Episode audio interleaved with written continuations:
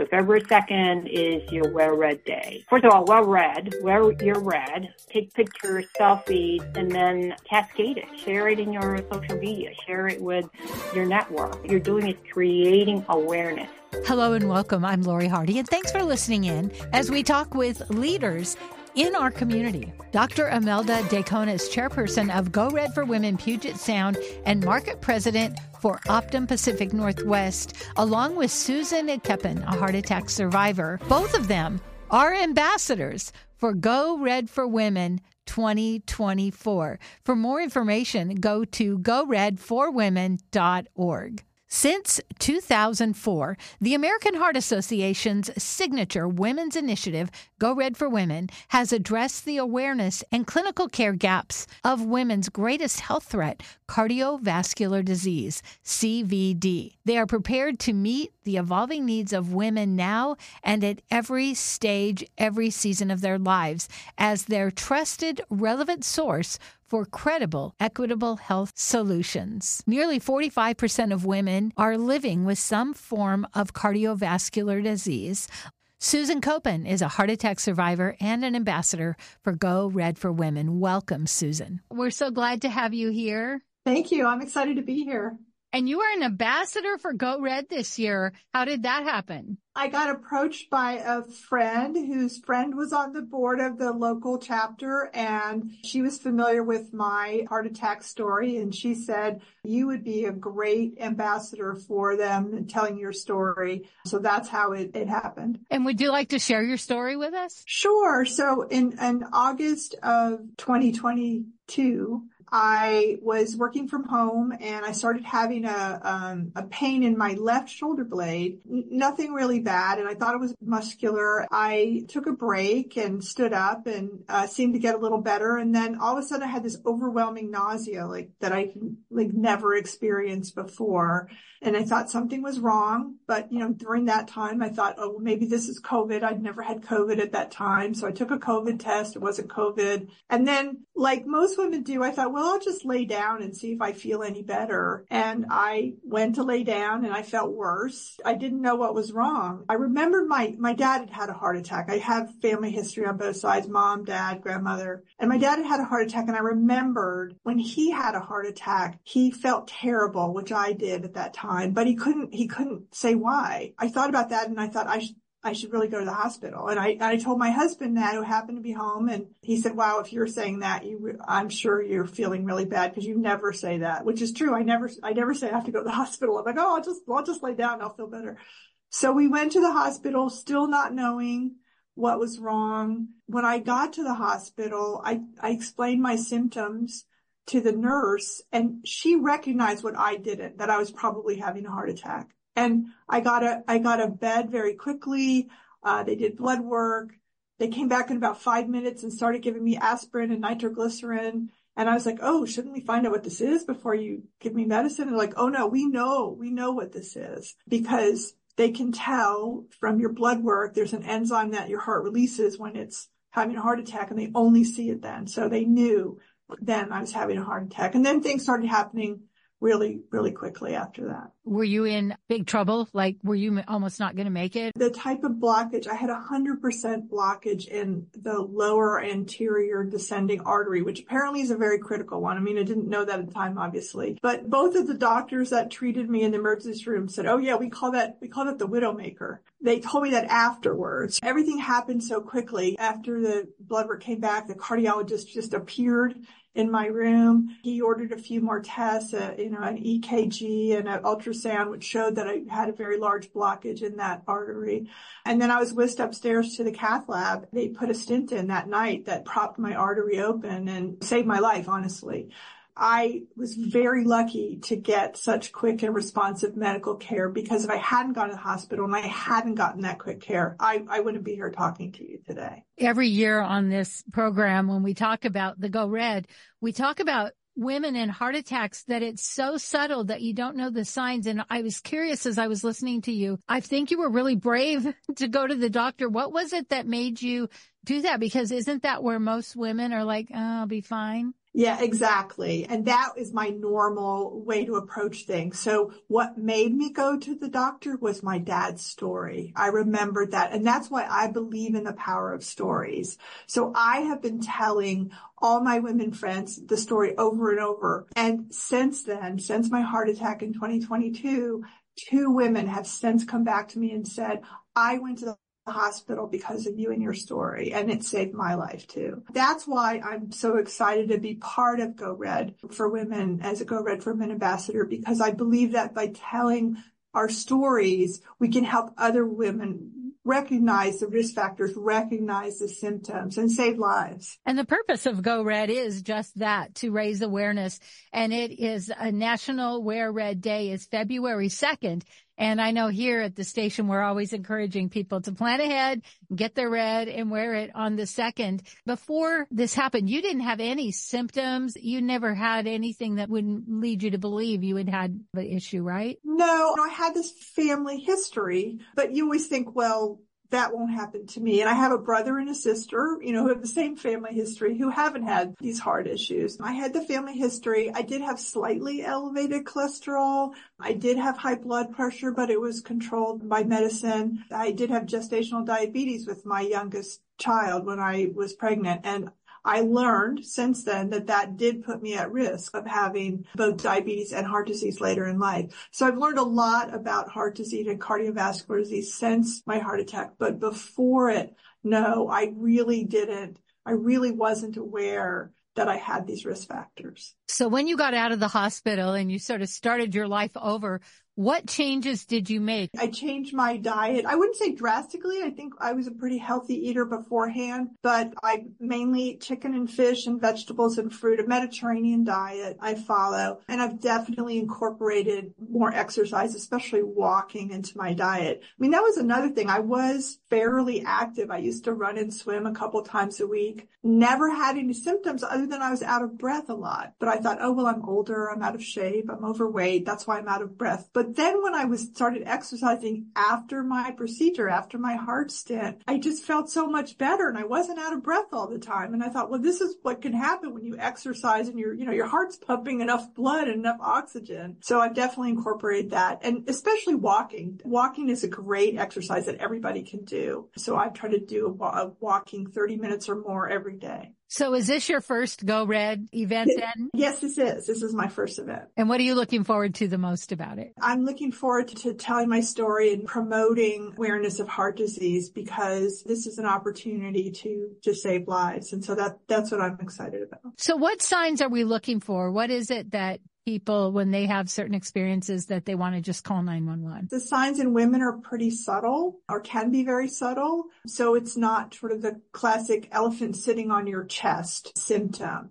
And like in my case, it was in the upper back, left side. So pain in the left side of, of your body, pain in the upper left side of your body, pain running down your arm, nausea, uh, extreme fatigue. These are all some of the symptoms that women can experience when having a heart attack. I see on the list is indigestion, and I know that that's something we can really easily disregard. Did you have indigestion at all? I did not, but that you're right. That is a, a, symptom that women sometimes experience, not something you would necessarily associate with having a heart attack. The other thing is the shortness of breath that I described when I exercise. I guess that was a symptom, but I just didn't realize that it was. On here, it says only 44% of women recognize that cardiovascular disease is their greatest health threat. And I have to say, even though I know that's not at the top of my mind. It wasn't for me either. I didn't realize that cardiovascular disease, heart and stroke is the number one killer. I always thought it was something else, maybe breast cancer, but I never realized that until I had a heart attack and I learned so much more that it's the, it's really the leading killer of women. And I think with all the campaigns, we are getting more educated. But honestly, when I think a heart attack, I usually think about men that have had heart attacks. Exactly. Well, we hope everyone will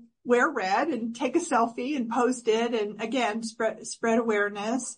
The American Heart Association has a, a lot of programs like hands only CPR training classes. That would be a good way to celebrate it and also donate to the American Heart Association. We hope everybody will do that to help spread awareness and training. GoRedForWomen.org. On that day, will you be doing anything throughout the day, sharing reels or stories on social or what will your role be actually on the day that we're hoping everyone wears red? Well, I'll definitely be wearing red. I'll definitely be sharing it on social. I hope to be participating in another event. I will be in Washington, D.C. with my family. I hope to be participating in a Go Red for Women event on National Wear Red Day. And so National Go Red Day for Women is February 2nd. You can take a selfie, wear red, take a selfie, encourage everyone at work to do it because here's the thing. You might be listening thinking, oh, well, that doesn't happen very often, but every year we have women and we hear stories of so many people that this happens to. And the worst thing is to, like you said, you were nauseous and to not call 911, to not go to the doctor and lose your life when now there's this big campaign to let everyone know that it really is a thing. Absolutely. When you have these subtle symptoms and you feel bad, go immediately to seek medical attention. After you got through this and you were realized that your life was saved, what is it that you really want people to know? Be aware of the risk factors for heart disease and be aware of your own personal risk and be aware of the symptoms, however subtle. And be brave. Be brave enough to call 911 because I think if you called 911 and it was nothing, they wouldn't be like, Oh, you big baby. They'd be like, we're so glad you called. We're glad that you're okay. Absolutely. Absolutely. In fact, the doctor, when I was in the emergency room, kind of chided me for not calling 911 and just letting my husband drive me to the hospital. He's like, why didn't you call the ambulance? I said, I didn't know I was having a heart attack. He said, doesn't matter. You felt terrible. You should have called 911 feeling terrible, nausea, indigestion. When we think of heart attack or what we've seen in movies, they clutch their chest and they drop. And so to know that there's other forms and that is a really good thing to be willing to just make that 911 call. And Dr. Imelda Dacones. Welcome. We are so glad to have you here. We were just talking with Susan about how sneaky heart attacks are in women. And so we just wanted to hear what you have to say about heart attacks. And then maybe you could tell us a little bit about the Go Red. Well, thanks for having me on the show. The Go Red is a, a movement. It's a movement that American Heart Association launched 20 years ago now to really raise awareness uh, among women that this is the greatest health threat to them. You know, 44% of women don't know that cardiovascular disease is the number one killer of, of women. So raising awareness, supporting care and research, education, supporting the community to look at this from care all the way to, to education, prevention, and risk mitigation. That's what the Go Red is. And so we're thrilled to, to celebrate the accomplishments in the last 20 years, but there's so much, much, much, much more to do. In terms of heart attacks specifically, yes, it can present differently in women. The crushing, tightness, chest pain that men experience, elephant sitting on my chest, those kinds of things. Also be different signs like uh, tightness in the jaw or neck, back discomfort, nausea or vomiting, dizziness, lightheadedness. So it can take different manifestations in, in women, certainly. Is there a screening? So say Susan had gone in for a checkup and is there some sort of screening she could have done? A lot of it is really about knowing your number. So there are very knowable things in terms of what's your blood pressure? What's your good and bad levels of cholesterol? What's your family history? Do you smoke? Do you have diabetes? So there are knowable risk factors. And so you start with knowing your risk and then and taking action about what can I do to reduce my risk, prevent it altogether. So if you're smoking and you stop smoking or you begin to cut down, you can reduce your risk. And after being tobacco free for five to 10 years, you've essentially eliminated that as a risk, for example. So there are knowable things about yourselves and things that you can take to reduce your risk and prevent it.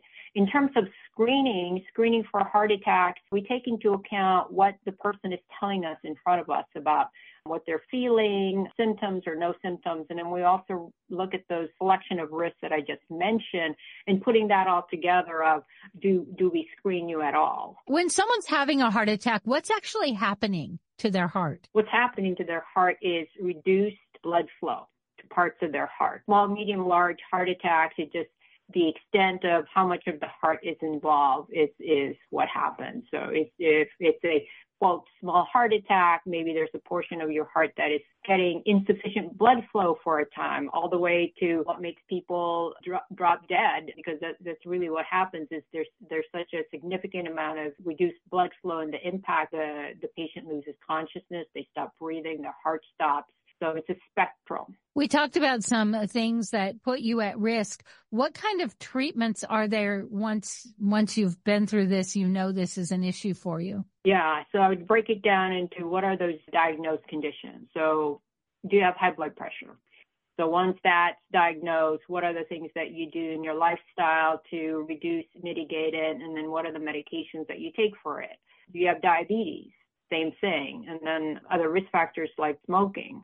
There are other chronic conditions that uh, certainly contribute. If you have chronic kidney disease, those things begin to add up. So, so knowing your numbers, knowing what what are the diagnoses, chronic or otherwise for you, and then the things that medication can help with, and what the lifestyles are that changes that uh, can make you reduce and, and prevent your risk uh, are all part of the picture for the individual. Susan mentioned some of those lifestyle changes as in healthy eating and exercise. Do you have anything to add to that? It's January, so people are amidst their New Year's resolutions or in the process of making it or refining it, right? So eating right in in the, your cultural context is is important. There isn't a specific prescription uh, per se, but looking at your saturated fat intake is important. What are the positive things that you can do to add to your diet or diversify it in terms of vegetables? Everything that, that mom told you in,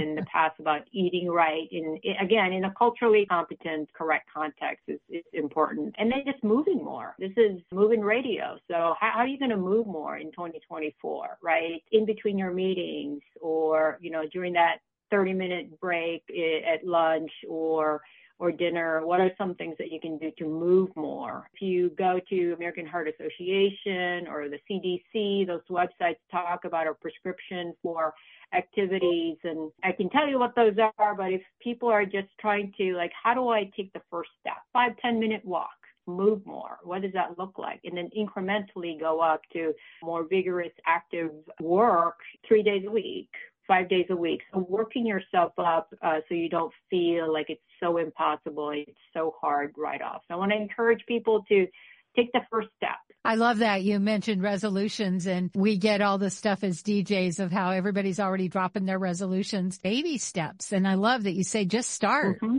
Just start.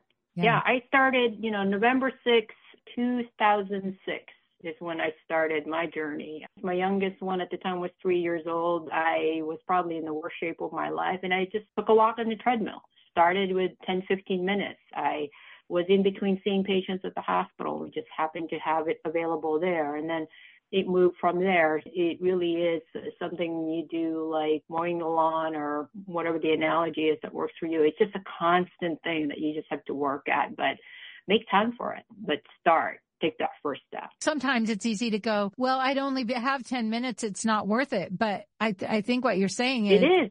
Anything is worth it. It is worth it. 10 minutes, five minutes, just to increase brain blood supply. Think about if you're so worried at work, this, this helps productivity. Studies have shown that just that much time to to get circulation going again into your system it's it, it's amazing what it does for your brain and ultimately for your heart but start somewhere I love what Susan said. She started making these changes and she felt better. Like she didn't know she didn't feel good, but then when she started doing the thing, yeah. she found that she felt better. Do you want to make any comments on that, Susan? I love what Dr. Takona said. The walking, especially, that's something I incorporated uh, into into my lifestyle, and I do it every day. But I was telling Lori before my heart attack, I would exercise, but I would always be out of breath. And I just thought, well, I'm old, I'm overweight, I'm out of shape. But actually I had a blockage and I wasn't getting enough oxygen. And once I had the stent procedure, I just felt so much better when I was exercising. It made it a lot easier to, to embrace it. Thank you. I love yeah. it. And, and the thing about exercise is you create new blood vessels, new blood supply your heart, to your brain. So that that's one thing that I, I think we don't think about what the role of activity is. And I, I try to use it as activity, moving more. Exercise, you know, it's got a double-edged sword. It just it just feels so hard in some people's mindsets about, I don't want to exercise. I like breathing. I like having energy. I like being able to do the simple things I do. And, and so that's really the investment in yourself I hope people make. And I know that one of the things you talk about that people can do for Go Red is to take a CPR course or to sponsor one. Yeah. You know, if you think about where do people have these scenarios where you need to do CPR that's going to touch you? Most likely it's going to be at home because if you're at work, they're going to be other people around. But imagine yourself at home and it's you and somebody else. And, and I know so, so many people have stories about they were the bystander. And in scary moments, it's a loved one, it's a family member, that they're the bystander. So learning CPR is something that if you don't do it from a global perspective and doing it for the community and being one of those capable bystanders is doing it for yourself. So that's one. The the second thing is as women, we are less likely to receive CPR because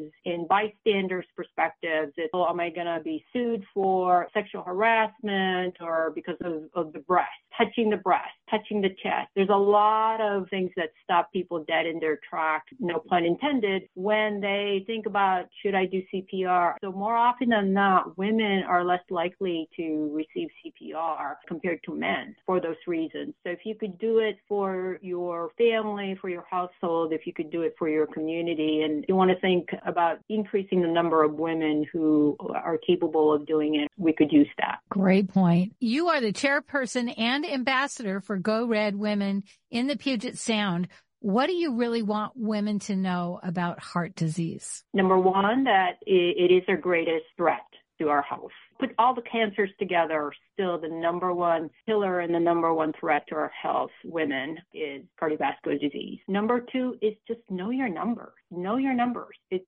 you should feel empowered by your numbers, not ashamed, not afraid, not scared, but but really be be empowered by your numbers and know those numbers. Your blood pressure, your cholesterol, your sugar level, uh, BMI you can calculate by knowing your height and weight, um, and and know your family history. It's amazing how many of us shy away from knowing it because we think we're intruding in privacy and all of those. But you should know it for yourselves, if not for your for your immediate family, for your children. Know your numbers. So the National Go Red Day is February second. What can we all do to support it? Yeah. So annually we have the Wear Red Day. So February 2nd is your Wear Red Day. First of all, wear red, wear your red, take pictures, selfies, and then cascade it. Share it in your social media. Share it with your network because beyond just taking pictures and wearing red, what you're doing is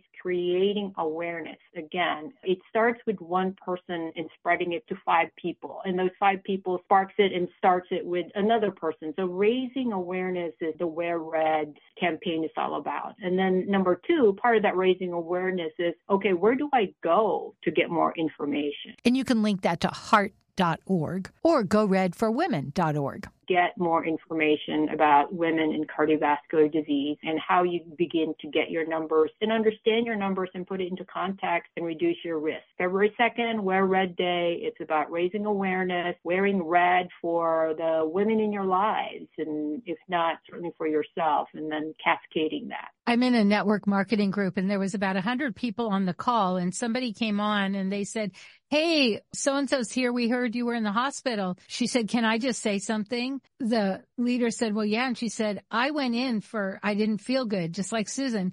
And she said, they kept me and I had no idea I had cardiovascular disease. And she said, I know I don't want to take up a bunch of time here, but that's what she said. She said, ladies, know your numbers. This is serious. And she said up until that moment, she had no clue.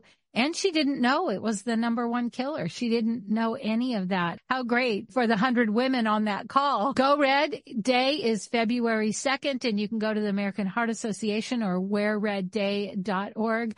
Susan and Dr. Dacones, thank you so much for helping raise awareness for this cause. And thank you for letting us do that because imagine the, the women who are going to hear this and then the men who are going to hear this about the women uh, in their lives. So you're making an impact just with this conversation. So thank you so much. Yes, thank you. And like Susan said, call 911. Even if you're afraid, even if you feel silly, get to the hospital and it'd be better to have it be nothing than to not go and have it be something. Time is muscle. When it comes to heart attack and strokes, time is muscle. It's heart muscle, it's brain muscle, or brain cells. Time is muscle. I'm Lori Hardy, and thanks for listening in today. We hope you've learned something new. Join us again next week as we continue to talk with people that are making a difference.